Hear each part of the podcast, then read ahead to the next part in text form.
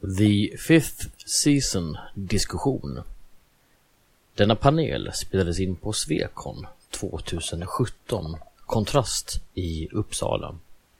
Medverkare gör Anna Selin, Tommy Persson och moderator är Simon Lundin. Boken i fråga, The Fifth Season av eh, N.K. Jemisin, vann alltså Hugon eh, 2016, varav denna panel. Och eh, en varning. Eh, panelen innehåller mycket spoilers.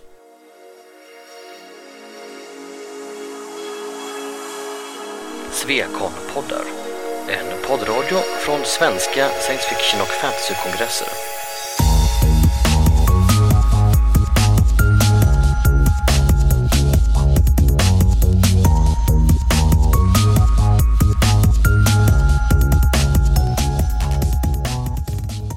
Ska vi se här, klockan ser ut att vara tio. Välkomna till den här panelen om den femte säsongen utav NK Jemisin. Eh, det här kommer att bli en full spoilerfest. Vi kommer inte att acceptera inskränkningar i diskussionen kring boken. Så om du inte har läst den ända till slutet och är spoilerkänslig så uppmanar jag er att eh, hantera det på bästa sätt. Bara första boken. Eh, det är inte fel att prata om uppföljare, men försök att vara spoiler. Eh, eh, försök att vara spoilerartiga. Se till om vi säger... Eh, jag läste dem i, i rad nu, jag läste om första och läste dem i rad. Så att, eh, om man råkar säga någonting om andra, varna sig till då så att, så att vi inte av misstag säger någonting om andra. Jag har faktiskt inte hunnit läsa andra så jag kan... Ja. Så. Eh, hej och välkomna, mitt namn är Simon. Jag har blivit tilldelad denna panel på denna ogudaktiga tidpunkt. Eh, jag hoppas att de flesta har överlevt frukosten och jag hoppas att de flesta kommer att överleva panelen. Eh, detta är våran extremt vackra panel. Kan vi presentera oss från höger? Jag heter Tommy Persson, fan från Linköping och jag blev tillfrågad om att om jag vill eh, vara med i den här panelen och i och med att jag ska vara med i Hugo-panelen ikväll som jag hoppas alla kommer att lyssna på så och del två är där så var det alldeles utmärkt att läsa om ettan. Jag heter Anna, eh, bor i Stockholm och jag blev också tillfrågad att vara med i den här eh, panelen. Kanske för att jag har pratat och tjatat ganska mycket om den här boken sen jag läste den i, första gången i julas. Eh, så jag misstänker att det kan ha något med saken att göra.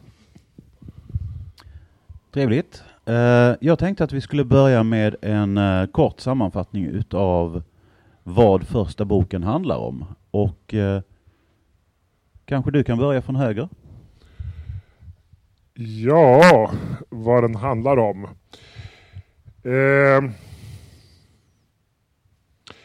själva handlingen är att den följer t- tre stycken personer som man, om vi första spoilern kommer, som man först tror är olika personer men som ganska snyggt går ihop att det var olika delar av samma persons liv. Och det är ett samhälle som förmodligen är jorden där det har skett någon katastrof och det sker jordbävningar hela tiden. Och eh, det är så samhället har blivit uppbyggt. Okej, det heter femte säsongen för att det sker någonting ibland, att det går riktigt åt helvete ibland. Och det är väl där femte, femte säsongen kommer då det går riktigt åt helvete igen. Och hela samhället är uppbyggt på att människor ska överleva där, så att de har liksom eh, optimerat det lite för, för det. Och det har lett till vissa effekter i samhället. Jag tänker det kan vara eh, användbart att översätta säsong med eh, årstid i det här sammanhanget. Ja. Och, eh, men vi, ja. Eh, men jag skulle säga att temat för boken för mig var, vad heter det, liksom makt och att personer får makt för att bevara vissa strukturer och vissa saker man har som mål. Och sen är det konflikten mellan att, att man får stelnade strukturer och att folk får, ha, som har makt inte vill släppa makten. Så att det var lite vad boken var om för mig. Men någon annan kan fortsätta beskriva, om beskriva min handling. Ja, jag kan ju berätta lite om i det här samhället, när världen så finns, så finns det vissa personer har en förmåga att eh, kontrollera och påverka de här eh, jordbävningarna och vulkaniska aktiviteterna. De har ett extra organ på något sätt som gör att de har en, en någon connection med, med jorden. Som gör, och de här personerna tänker man ju skulle ha väldigt mycket makt eftersom det är de som faktiskt räddar alla andra hela tiden. Men tvärtom så är de väldigt eh, avskydda eh, just för att det här är en förmåga som de föds med. Så ofta så är det väldigt små barn när det kommer fram att de har den här förmågan så är det i situationer som de inte kan kontrollera att de av misstag kan till exempel utlösa en jordbävning som kan förinta en hel stad. Eh, så de är väldigt, eh, ja det är väldigt mycket det finns väldigt mycket hat kring de här barnen. Och de blir, när det upptäcks att någon har den här förmågan så blir de, eh, det kommer en, en, vad ska man säga, guardian. Vad ska vi... Den svenska termen för det är Mm. målsman. En mål... ja, det kommer en målsman. Eh, och eh, tar hand om dem och sätter dem i en ganska strikt eh, skola där de får lära sig att kontrollera sina krafter. Eh, och om de inte kan kontrollera sina krafter så blir de dödade för att de är ett sånt stort hot mot hela mänskligheten. Eller också så blir de insatta. Ja. Förmodat dödade. Ja. ja, vi får det. Det slog mig plötsligt, är inte det här som X-Men förresten? Det, det är muta, mutanter föds och så kommer Xavier där och tar hand om dem och stoppar dem i sin skola. Nej, ja. Fast om alla mutanterna skulle ha samma. Superkraft. ja, just det, precis. Eh, vad, vad tyckte ni? Generella intryck kring boken? Anna? Ehm, jag hade lite sådär, jag har läst eh, tidigare den här författaren, vad är det, 100 000 Kingdom, som jag inte var jätteförtjust i. Så jag, och så, så hade jag hört så mycket att man, man måste läsa den här, den har vunnit så mycket priser, är fantastisk, så jag var lite tveksam när jag, när jag började läsa den. Men det tog ungefär en halv sida så var jag, var jag fast faktiskt. Eh, jag fastnade väldigt hårt i att det är lite speciellt för de har ju ett, ett du-tilltal i vissa kapitel i boken. Um, och det är jättesvårt att lyckas med och göra det bra, men här tycker jag verkligen att det fungerar och det är ett sånt här sätt som gör man det bra, då dras ju läsaren in direkt. Man tar ju läsaren och sätter den i någons position. Det här är du. Du gör det här. Du går dit. Nu gör du det här. Och gör man det bra, då, då är det verkligen, då är, då är läsaren där från första sidan. jag, jag, jag får säga, alltså jag, jag ogillade starkt eh, den här 10 10,000 Kingdom-boken. Liksom. Eh, för jag, vi läste den till Hugo-panelen, jag minns att jag pratade om den på Eurocon faktiskt. Eh, tror jag. Men eh, den här var nominerad till, som Hugo och vad heter det, det var nominerad var det där året det var massor med pappis också, så det var andra böcker, jag minns inte riktigt, men det var en av de riktiga böckerna nominerade. Så jag var väl också lite tveksam, men den, fick, den hade fått väldigt bra kritik överallt och så. Då, så att, men jag, jag, jag, jag, det var gripande, jag gillade den väldigt mycket och jag gillade den mycket för att jag gillar den här typen av böcker som är någon slags mysterium om vad, hur världen funkar. Det, det finns till exempel mystiska obelisker som svävar omkring i luften. Vi har det här kontrollorganet som kan vara någon fantasy-grej men boken skulle kunna vara ren, ren science fiction. Att, att det är någon teknologi som bara styrs med det organet människorna har. Och vi får lä lära oss mer och mer om världen, vi får lära oss mer och mer om hur världen fungerar. Vi får lära oss mer och mer om krafterna här. Plus att det, kan, det är ett ganska engagerande livsdrama som huvudpersonen har. Då. Så jag, jag gillade boken väldigt mycket jag läste den första gången. Och, och, den, och jag blev lite lurad med den här överraskningseffekten på att det var samma person det handlade om. Det verkade vara tre personer det handlade om boken, men det var samma person. Och när jag, när jag läste om boken nu så gick man miste lite om den effekten. Så den kanske var en aning sämre då man läste om den, för man, man förlorade den här överraskningseffekten. Men den höll väldigt väl för omläsning också. Uh, du säger här att du blev förvånad när du insåg att det var samma person. När insåg du det?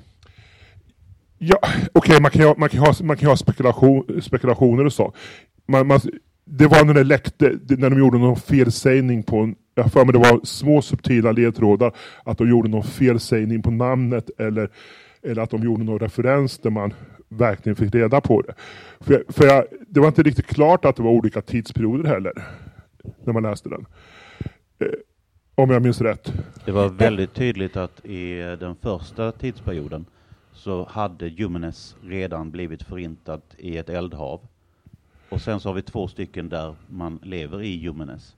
Så eh, jag, jag, jag, Ja, jag ja. bara frågar därför att Ja, för men- mig var det...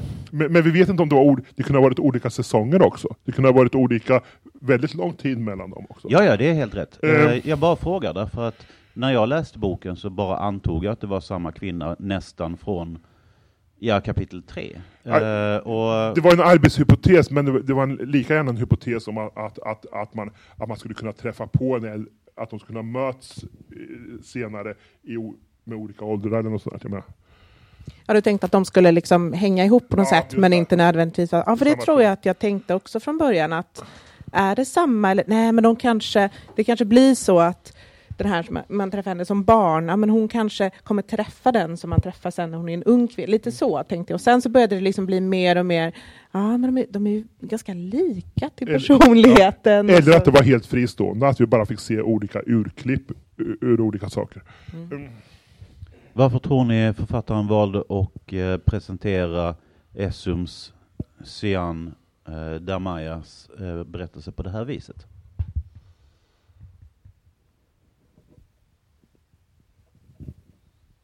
Ja, det, det var ju ett tillfälle att skriva olika typer av berättelser antar jag. Jag menar, det är alltid tillfredsställande att ha en sån här skol, skolberättelse, men man kanske inte vill ha en bo- hel bok med skolberättelse. Jag tänker också lite att eh, Damaya som är då när hon är barn, hennes berättelse tror jag på ett sätt är alla barnens berättelse. Alla de här Orogenes barnen, de som har den här förmågan, har nog ungefär samma typ av historia bakom sig. Så att det är inte nödvändigtvis, men sen för att, att bli Essun, hon har en ganska det är inte jättemånga som, som lever i hennes situation, så att det är nästan som att de börjar med en, i den här situationen, alla barn med förmåga får ungefär det här livet och sen när hon, eh, när hon vad heter hon, eh, ja, när hon är Cyanite. Cyanite, precis, när hon är där är det lite mer, ja men hon är fortfarande, hon har fyra ringar så hon är inte på toppen av sin förmåga men det är ändå någon, någon sorts struktur. Ja men hit kommer ändå hyfsat många med förmågan men sen Essun har ju verkligen brutit med auktoriteten och så så att där känns det som att det, hennes historia är väldigt, väldigt specifik. Eh, Cyan eh, drabbas ju också ganska, ganska hårt och brutalt utav en mentor. Vad tycker vi om mentorn? Jag menar alltså Alabaster som visar henne, eh, som, som tvingar henne att inte blunda för eh, The Fulcrums eh, undersida. Ja, nej men jag tyckte han var en bra karaktär. Jag menar, han, han var, och är till viss mån var han den här överkompetenta personen som visste mer än andra då. Men han, han, han funkade bra som karaktär. Då. och han hade ju o, oanade djup också liksom, som senare framgick. Liksom. Så. Ja, han är ju sådär, han är ju ett, ett geni i sin förmåga, men samtidigt så är han också bunden till systemet. Även om han gör uppror mot det så är han ju fortfarande hela tiden, för hon är ganska naiv i början, så när hon träffar honom. Hon fortfarande tror på systemet, så han är ju ganska hård i att försöka få henne att inse. Samtidigt som man gör ju inga, inga aktiva försök att eh, visa henne saker. Han vägrar tillåta hennes eh, förskönande lögner, men han insisterar inte på att berätta.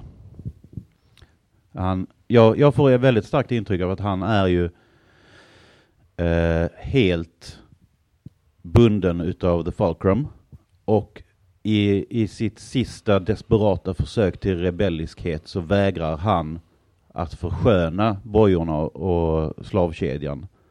Men var det inte för att skydda henne lite grann också? För, för att om hon får reda för mycket så kommer hon råka illa ut relativt hennes guardian då eller något sånt där. Som jag förstod det, eh, san, så säger han någonting i stil med att sanningen är inte vacker. Om du ser det här så kommer du aldrig kunna, Ja. eh, liksom kommer du aldrig kunna leva i lycklig naivitet längre. Det är väl mer det. Och, och å andra sidan, han är, är personen som har rest runt, läst några stentavlor som inte liksom kanske finns kvar längre så mycket och har sin egen teori om hur världen funkar. Men tänk om han hade fel, haft fel. Jag menar, tänk om han var en crackpot bara som, vad heter det, som eh, ogillar den här fina organisationen som vill rädda världen då. Så har han bara fått för sig massor med knäppheter. Men också det att han kanske inte heller har all information. Han, han vet mer än vad allmänheten gör. Han vet saker som eh, Falkland försöker hålla dolda, men det kanske inte heller är hela sanningen. Men eh, det han vet, påverkar det eh, särskilt mycket? Alltså det han vet som vi inte kan verifiera, påverkar det överhuvudtaget någonting? För det han vet som han visar är ju vad man gör med barnen som förmodas bli avlivade. Han visar hur det funkar egentligen. Jag Och, vet- jag vet och, hur- och om jag kommer ihåg rätt så ifrågasatte han om den Stone Lore vi har är hela sanningen och spekulerar om tänk om origines inte var Jag, jag vet inte om det här är nu, nu från, från bok två, men han säger någonting om obelisker. Och på något ställe, antingen i ettan och tvåan, så säger han att Fulkrum har sagt att man endast är tillåten att titta neråt. Att man bara får gå in i jorden. För att de vill hindra de här Origins från att, som Seinet gör, connecta med en av obeliskerna. det är tvåan. Och, och det, så att han vet lite om dem i alla fall. Plus att han har, han har gjort någonting, man får inte reda på exakt, men han har gjort någonting för att neutralisera sin Guardian. Och det är väl ingen som har gjort tidigare liksom. Ja, men det är, båda de grejerna är i andra boken. Nej, han nämner i ettan att han har neutraliserat dem. Ja, det, men inte, inte fler detaljer. Nej, men han, detaljerna får man Ja. i tvåan, men, men eh, han nämner i alla fall att han, han har neutraliserat. träffar en annan Guardian som pratar om hans Guardian och säger något i stil med att vi har hittat kroppen. Ja, men Eller hon, något liknande. Men man får nog reda på att hon inte dör i första tror jag. Mm, Men att hon är ja, neutraliserad på något sätt, får man veta i första boken. Ja. Eh, jag har ju läst varför författaren själv säger att hon har delat upp det i de här tre tidslinjerna. Och eh, det leder oss in på en, eh, en väldigt intressant eh, skumbjörnsteori. Eh, författaren har ju sagt att eh, eh, Cyanite eh, är en, en scumbag som gör fruktansvärda och vidriga saker. Och genom att dela upp historien på de här sätten så får, får, får läsaren möjlighet att lära känna henne innan vi ser vad hon gör. Eh, vad, vad syftar du på när hon gör det hon gör mot sin dotter eller andra saker? Eh, man säger så här, Essun är ju inte en särskilt, eh, vad ska man säga, eh, warm and cuddly lovable character. Eh, hon är ju ganska, eh, ganska kantig. Men du, Och eh, eh, medan då Damaya är en väldigt varm och, och trevlig liten flicka. Och eh, vi får ju se hur det kommer sig att Ja. Essun är så hård och kantig. Eh, och eh, just Cyanite är ju den som begår riktigt hemska handlingar i slutet av boken. Ja, jag, jag förstår hur du tänker. För att eh, ja, att eh, om vi ska spoila det, dö, dö, Vi ska tokspoila. dö, död, dödar väl sitt barn i slutet av första boken. Och eh, sen är hon väldigt hård mot sina barn och sin dotter att, att de inte ska upptäcka att, hon, att hennes nya barn då är, är Or- Origins. Så att man fattar ju kanske att hon, hon vill ha en andra chans med barnen här kanske. Men det gör ju också att man ser ju Essun på ett annat sätt. man lär känna och inte vet hennes bakgrundshistoria. Eh, för Essun är ju den första karaktären man träffar. Eh, och den som är liksom i, i nutid, eller ska man säga, när, när jorden redan har gått under, fast alla vet det inte än. Um, och då är, hade, man vetat, hade man vetat hela bakgrundshistorien så hade man ju sett Essun på ett annat sätt. Ja, Essun börjar ju, eh, börjar ju katatonisk och ganska snart efter att hon börjar röra på sig så börjar hon ju också massmörda. Mm, uh, gör hon kanske. Ja, hon. När hon lämnar byn så slår hon ihjäl en massa människor. Jag, jag de vill inte ja. låta henne lämna byn. De vill inte låta henne lämna byn och då blir hon lite putt och dödar alla. Ja, ja. ja inte alla, men ganska många. Jag hävdar inte att det hon gör Nej. är fel. Jag hävdar att det inte är eh, mjukt, varmt och ja. kramgott. De har den här Stone Lore som beskriver hur det går till och det verkar, verkar som om när en sån här säsong har börjat, då blir det, ändrar sig spelreglerna lite. Då är det liksom alla för alla. Alla har en running pack som de säger. Men för, det att ta med sig när man flyr, plus att det skapas gäng och, det, och att det verkar vara normalt att råna varandra för mat så att de starkaste överlever. Det verkar vara inbyggt i systemet att, att under en season så är det de starkaste som överlever här. Liksom.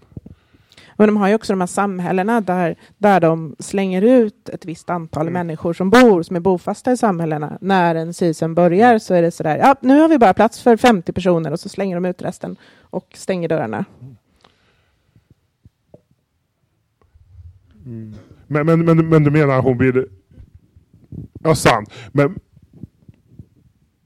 Och effekten blir förstås större då när man sen mörsar ihop personerna, när man sen tar alla de här tre personligheterna och slår ihop dem för att få ihop en personlighet. Då blir, funkar det bättre kanske den effekten för läsaren än om man hade gjort det sekventiellt. Jag tror också att det hade varit ganska tråkigt att läsa Damayas historia ja. först och därefter Cyanites historia sen för att därefter komma till de coola delarna. Ja. Jag tyckte det var coola delar, jag gillade skoldelarna. Och, och så finns det liksom ett så här vetenskaps, eh, vad heter det, cast också. Och, och det dyker upp en galen vetenskapskvinna från leadershipscastet som undersöker. Hon, hon var kul. Jag säger också, det finns också något som heter Stone, vad kallas de? Stone, Stone Eaters. Stone Eaters. Det är mystiska saker som kan liksom gå genom stenar helt enkelt. De kan, ja, de kan tunna igenom stenar och de kan ta med sig en människa och tunna igenom stenar. Och det vet man inte riktigt vad, vad det är. Eventuellt, jo man har fått sett att det i en av de här obeliskerna som snurrar runt sitter en, en, en Stone Eater. Det har man reda på ettan. Var det, var det bara jag som uh, tänkte på uh, Weeping Angels? Från Dr. Who menar du? Ja, alltså inte, inte de psykologiska likheterna med Weeping Angels, utan de rent, de rent uh, kvantfysiska likheterna. Att uh, de är gjorda av sten och de kan uh, kvanttunnla och så här.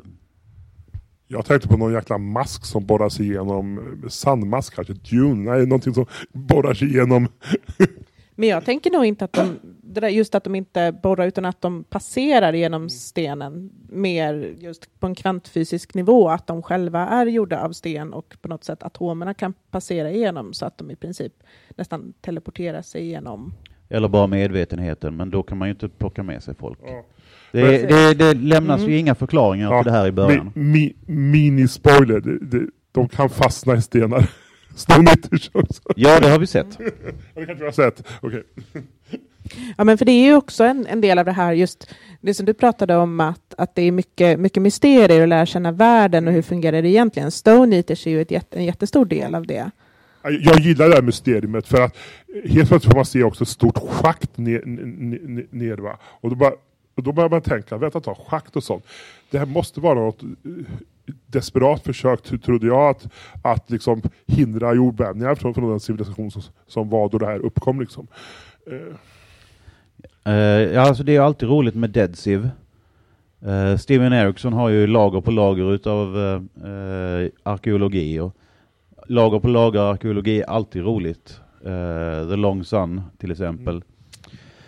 Mm. men jag tänkte återvända till The Stone Law. Uh, eh, The Stone Law utger ju sig vara utger sig för att vara tidlösa regler för att överleva den femte, femte årstiden. Och på det stora hela så kan man väl säga att det handlar om att sluta, sluta dörrarna, samla krafterna, fokusera inåt på att bara de som kan överleva, bara de som har någon duglighet, någon funktion är välkomna. Vad tror ni om den ideologin i den världen och vad tror ni om dess moraliska eh, värde? Ja, alltså, jag var förvånad över att de inte hade utplånats innan. Jag menar, här har vi folk med mass, stora jävla krafter. Och kollar vi på hur vår värld ser ut. Folk kommer bli osams om någonting. Jag menar, och så kommer de ha, ha liksom tillgång till motsvarande atombomber som de direkt kan liksom förstöra för andra. Så att jag menar, eh, det, det förvånar mig inte att den här civilisationen har överlevt. Eh, det ges ju en direkt teknisk förklaring. Att försvar är lättare än anfall. Den, eh, den origin som eh, försöker stävja en, ett vulkanutbrott i sin egen stad kommer att per mekaniken vara starkare än den som attackerar. Sen finns det olika Sant. nivåer av styrka, men rent generellt så är det lättare att, att försvara sig än att attackera. Sant. Det är det som i strategispel leder till statisk, statisk spelplan. Ja. Yeah. Och sen är det väl också den här att börja attackera när de medvetet börjar manipulera superceller. Det ju, kan ju lätt eh, eskalera så mycket att även den som attackerar sveps mm. med i det. Det blir lite mer ojämlikhet i bok två.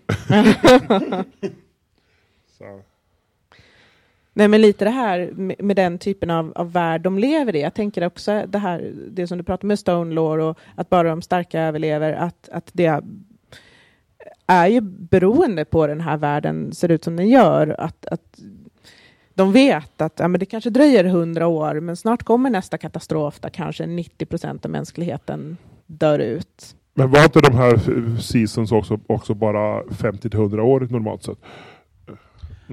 Uh, man pratar väl att de kortaste var kring ett årtionden. Okay. Och de längsta, den längsta jag har hört nämnas än så länge i första boken är 50 år. Mm. Det var väl någon pseudo-season som de kallade det som bara var två år, fyra år. Det var en som bara var två år och ja. det var en som var i fem år som ja. bara berörde södra halvklotet. Precis, och de räknas inte riktigt. De räknas men de räknas inte. Precis. Så, så var... Jag vet inte, nämns, månen, månen nämns i första boken va? Med ett ord på ett ställe. Med ett ord på ett ställe. Så månen nämns och så kan man fundera på jordbävning och månen och så kan man fundera, har någonting hänt här? ja, alltså det är väldigt, det är väldigt tydligt för oss som läser. För det, det, här, det här utspelar sig ju i eh, en återberättelse utav en legend där fader, fader jord har blivit arg på mänskligheten för att vi har tagit ifrån något, honom något han älskade. Och är det en existerande legend? Det är en existerande legend. Wow, och eh, fader jord är arg för att man har tagit ifrån honom någonting han älskade. Är det, är det en favoritkniv eller är det en eh, typ Prometheus elden eh, och så vidare och så vidare. Och sen så lite senare så frågar eh, en av karaktärerna den andra Have you ever heard of a thing called a moon? Yeah. Men också så det är någonstans jag tror att det är den första halvan av boken så är det sådär eh, ibland så vänder sig ju författaren så direkt till läsaren och är lite sådär har ni märkt att det är någonting som saknas i den här världen? Har ni tänkt på det? Har, har, har ni tänkt på att på ingen tittar upp? Ingen tittar mm. uppåt. Det finns stjärnor, det finns kometer, men ingen söker sig uppåt. Men har du tänkt på vem som är berättaren? Ja. För, för att det framgår av första boken också, tror jag, att, att det, jag skrev på anteckningar efter första boken att det verkar som och det finns en Stone Eater som heter Hoa. Och det verkar vara han som är berättaren. Det sägs uttryckligen. Ja, och det är han på något sätt som är berättaren. Mm. Nej, nej, det sägs uttryckligen att det är han som är berättaren i, i första delen. Någonstans i näst sista kapitlet tror jag det är. Mm. Ja, ja jag, jag vet. Men, Men det var också ha, en har du läst bok två? Som sagt, vi pratar inte om Nej, bok två. eh, det är Hoa, men kanske en modifierad Hoa. Mm. Men Hoa är ju en modifierad version av en annan Stone Eater, eller en, en återfödd person. Det är ju ganska uppenbart. Ja, ja. Eh, man, man lägger inte ägg med sig själv i om man inte har eh, a grand scheme, tänker jag. Men du, de här Stone Agerna, det finns, de intresserar sig för människor verkar det som. Så att de, de börjar gilla någon människa. För det finns en Stone Eater som följer Alabaster. Och finns det en Stone Eater som attachar sig och följer då Essun nu. Så ja. Och det är, där är en eh, konversation som jag tyckte var väldigt intressant just för det här med mysteriet. Eh, mysteriet kring världen. Där Alabaster frågar eh, när vi alla kommer att dö, nu när världen går under, kommer ni att återta ytan? Och eh, hon bara rycker på axlarna och säger någonting om hur lite vi förstår Stone Eaters. det, det, det intresserar inte oss. Eh, det förklarar ingenting mer än hur annorlunda de är mot oss. ja. Och vi får väl inte reda på riktigt också hur, om de, är- hur gamla de är. Eller. Det enda vi får reda på är att de eh, inte verkar åldras. Ja. Så Hon kan ju vara riktigt gammal, 50 år eller mer. Ja, eller mer. och så vet vi inte riktigt om, de här Guardians heller. Jag vet inte om det, är, nu mixar jag kanske ihop böcker, men fråga är hur de här Guardians överlever. Och, och så visar det sig också att, eh, ja, det tror jag nämns i första boken, att de, de här eh, fulcrum oregonerna, då man kommer till säsongen blir de, de vad heter det, värdelösa. De har ingen funktion längre. För då ska folk bara överleva. Så att för att spara mat och sånt så, så de nästan skyldiga att, att dö, döda sig själv då, då säsongen kommer. Är inte de tänkta som... eh, Är, är, är inte de tänkta som mat? Alltså, ja, det finns de här, San, Sansi har ju en historia utav mat. det finns den här Mad, vad heter det? Mad, det fanns någon säsong då, ja, det nämns ganska ofta att folk har filade tänder här också. Ja men det pratas ju vid något tillfälle om något gäng med, under någon säsong, något gäng med kannibalbarn som drar omkring och, och äter folk. Så det är, det känns som ett genomgående Nej, då, då, hot om kannibalism. jag tror till och med att det ingår att de ibland kan börja äta Ja. människor. Det uttrycks eh, väldigt tydligt att under den säsongen då Sunset-imperiet grundades så eh, var det standard att äta folk. Man erövrade andra koms och åt Mm. upp dem. Jo. Detta är alltså det samhället som vi förväntas heja på. Ja, om, om ni inte har läst boken ska jag varna att det är ett långt appendix i den. Alltså jag, det, här är mitt hatobjekt.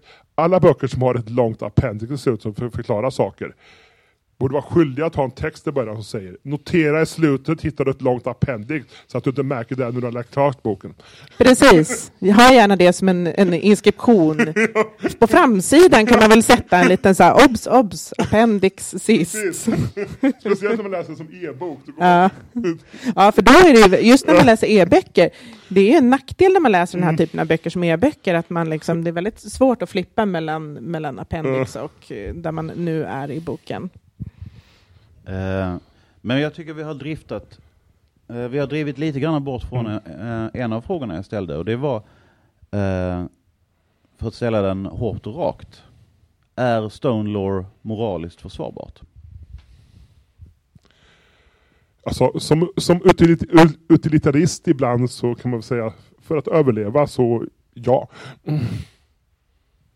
Om man överlever. Så att, så att inte, jag menar, allting går ju åt helvete sen. Du gör regler för att överleva men så funkar de dåligt och så missbrukar folk dem för egna syften och, så uppfyller de inte sitt syfte. Så på så sätt kan man väl säga att en, en korrumperad eller icke för sitt syfte Stolord verkar vara dum. Men om Stone funkar så att det maximerar chansen att överleva så skulle jag säga att det är moraliskt försvarbart. Ja, det är en svår fråga. Nu borde jag ju säga nej här för att få lite spännande diskussion. Men, nej, men Eh, jag kan ju säga nej. jag tycker väl lite sådär, eh, är det värt det? Är det värt att överleva? Alltså, ska man säga? Om man lever i en värld där man då äter upp varandra för att överleva, är den civilisationen värd att bevara?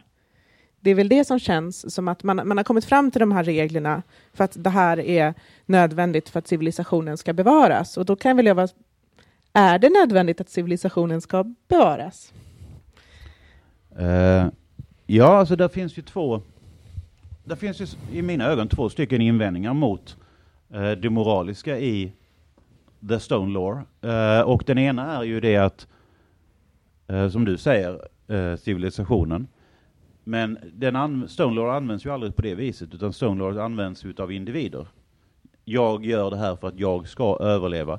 Och eh, eh, om man tittar på händelser som svältkatastrofer eller eh, flygplanskrascher där man äter upp sina medpassagerare så finns det ju inget omoraliskt i det. Att äta upp någon för att överleva. Det är, det är ju inget omoraliskt i det. Eh, Den andra invändningen mot det moraliska i Stone Lore är ju att den är ju inte utili- utilitaristisk, utan den är konservativ. Eh, Det är en sak att säga att alla ska bidra till samhället. Det är en helt annan sak att redan vid dörren kategorisera folk för om de är användbara och i sådana fall på vilket sätt. Eh, om du kräver att alla ska bidra till samhället så kommer de som inte, de som inte kan göra det på det normala sättet att hitta andra sätt att bidra på. Eh, men om du redan vid dörren avvisar en man i rullstol så kanske du inte får den bästa eh, quartermaster eller administratör som samhället kan uppbringa. Men, men, det, men det är där jag tror att den här boken är en kritik mot. Boken är en kritik mot att ställa upp regler som är alltför fixa. För, för, för att man har satt upp vissa regler för, som, som att till exempel titta inte uppåt. Men det kanske är så här att vid ett visst tillfälle måste du titta uppåt. Men då har du inget undantag. Då har du ett förtryckarsamhälle som, som hin- hindrar det här. Så att det är väl en kritik mot att ha, ha den här typen av Dogmatiska som, dogmatiska regler, så, som religioner har och som andra har, där de säger så här måste det vara, istället för att begripa sammanhangen, och begripa hur världen ligger till och begripa vad man borde göra. Så att jag såg det som en ganska stark kritik mot det. För, för att då, de, de, man får se hur, hur liksom förtryckta Oregons är, är av Guardians, eller hur de upplever sig att de, de är övervakade. Men Guardians också, jag, jag noterade också, jag vet inte om man läste den så. De säger också att det handlar lite om kärlek på, boken. För Shaffa, har, Shaffa som är hennes Guardian då, han, han gillar ju henne, de har ju en connection och, och de, de, de har ju liksom så. Och det är ju olika typer av kär, kärleksförhållanden vi har, eller olika exempel på kärlek i boken som och den också vill få fram antar jag. Ja, alltså jag, jag, jag håller med om att det är en kritik mot dogmatism, men eh, ja, det kräver ju också att man tittar på dogmen och funderar, är den moralisk? Och det vet jag inte om hon inbjuder så mycket till. Hon är väldigt noga med att ursäkta dogmen med samhällets sitt, eh, utseende. Ja, jag skulle bara säga, säga, säga, att, att dogmen har uppkommit, den har blivit förstenad och vad heter det, kritiken är då att om man låter det förstenas så kommer man eh, få negativa konsekvenser. Kanske inte, det behöver inte direkt vara moraliska, det kan vara di- direkt att den den inte är användbar längre, att någonting annat är mer användbart. Ja, men precis, för det är ju också en poäng att, att alla de här eh, femte säsongerna ser olika ut. Eh, så att man har de här Stone Lore, anpassa, så här händer när men tänk om nästa gång, om den femte säsongen, ser helt annorlunda ut. Tänk om det händer någonting som, man, som aldrig har hänt förut, som man inte kan, som plötsligt gör att ja, men det här är helt värdelöst. Och det säger de i början av första boken, att det här, den här håller på i vad det, tusentals år till att börja med. Liksom. Så, så, Ja.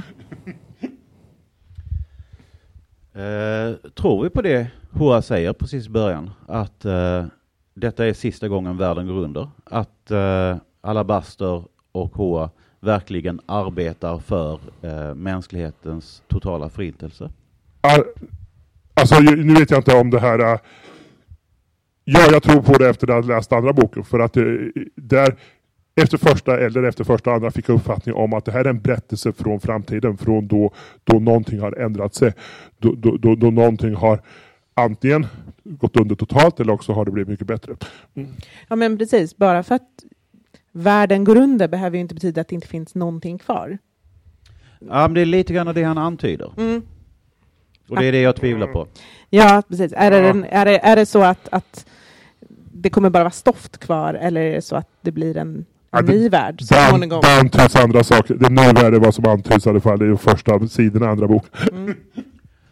Eh, ja, men det, det är bra, då är vi på samma sida när det gäller det. Då har jag bara en enda fråga kvar. Vi har fem minuter kvar, så jag tänkte vi avslutar med en av de lättaste frågorna. Uh, Essun är ju en, eh, en karaktär som eh, under, under bokens gång i sina olika sidor har begått eh, väldigt moraliskt förkastbar, förkastliga saker. Eh, hon har attackerat sina klasskamrater utan någon som helst bevis. Hon har våldtagit en homosexuell man. Hon har dödat barn. Hon har förintat städer. Eh, hon eh, dödar utan eftertanke. Förlåter vi henne?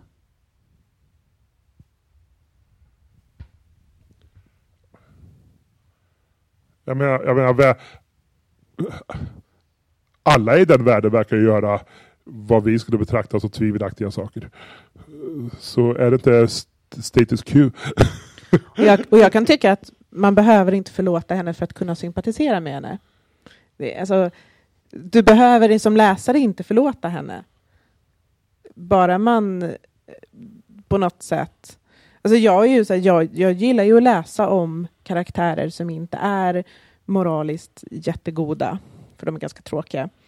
Eh, och, på ett sätt så känner jag att det är svårt att inte sympatisera med henne, men om man förlåter henne eller inte, det är egentligen inte viktigt för, för, lä, för, för ens läsupplevelse. Men jag har inga problem med att hon död, dödade sitt barn. Det gjorde hon för att undvika ett, att han skulle bli inpluggad i en nod va? och bli eh, ännu mer torterad kanske, torterad där än något. Och att hon dödade dem i byn, det var ju mer bara Ja, det är såklart hon blir putt då de försöker hindra henne från att lämna byn.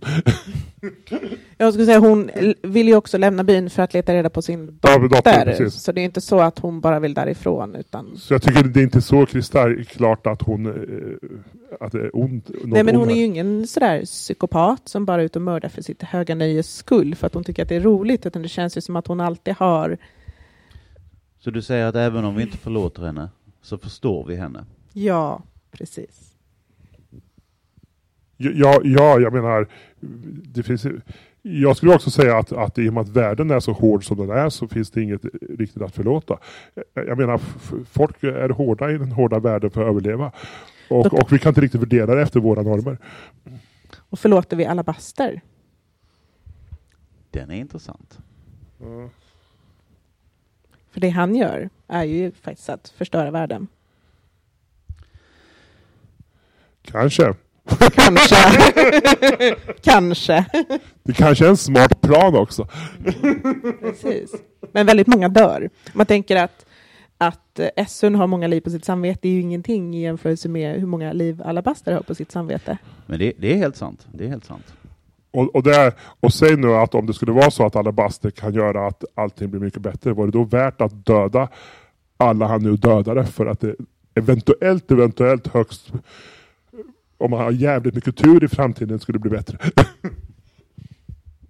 men men han, jag, jag skulle vilja säga så, han var så var sur på världen. Så, så att, eh, om världen blir förstörd eller om det blir bättre, det tror jag var egalt för honom. Så jag vet inte fan om, om man ska förlåta honom. För jag tror han var så sur på allt för att hans son hade blivit dödad. Och så, så, så att han sket i om han förstörde världen eller om världen blir bättre. Jag tror han också ser det alltså, som det enda sättet. Det, alltså, det enda sättet att, att, ens, att det finns en chans att kunna bygga något nytt, då måste man rasera the empire. Men det är väl liksom hans syn att det, det är det enda man kan göra för att faktiskt ha en chans att få en bättre värld. Får, man reda på i första boken att, eh, att ä, äter alabaster? Nej. Ja, man ska säga så här, det, det antyds grovt. Ja, Det, det finns Man ingen bekräftelse. Men, men, men man, man anar. Så, så Det- att, man, man kan ju fråga sig då vad som händer då, en- då en ston eater äter upp en, en förstenad uh, orogon. Barbecue. Då eh, känns det som om vi är på väg att få slut på tid. Har vi något sista enstavigt vi vill säga? Ja, har folk i publiken läst, vilka har läst boken? Har folk läst boken? Åh, två har läst boken.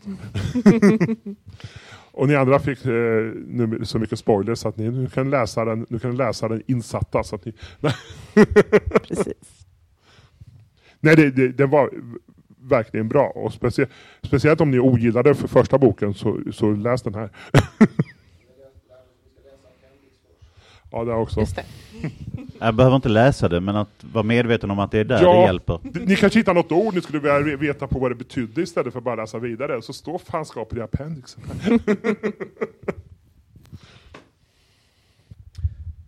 Då eh, tackar jag den ärevördiga panelen för deras eh, briljanta framträdande. kan säga Eh. att tredje boken kommer ut i augusti så att, och den är väl sista va? Så Mm. att, så att eh, man behöver inte vänta så länge på att få slutet. Tack själv. Tack för modereringen.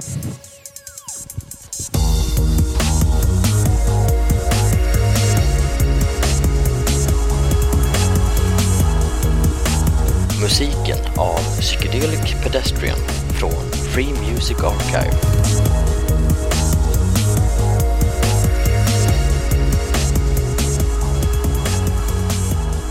Besök gärna vår hemsida på svekonpoddar.se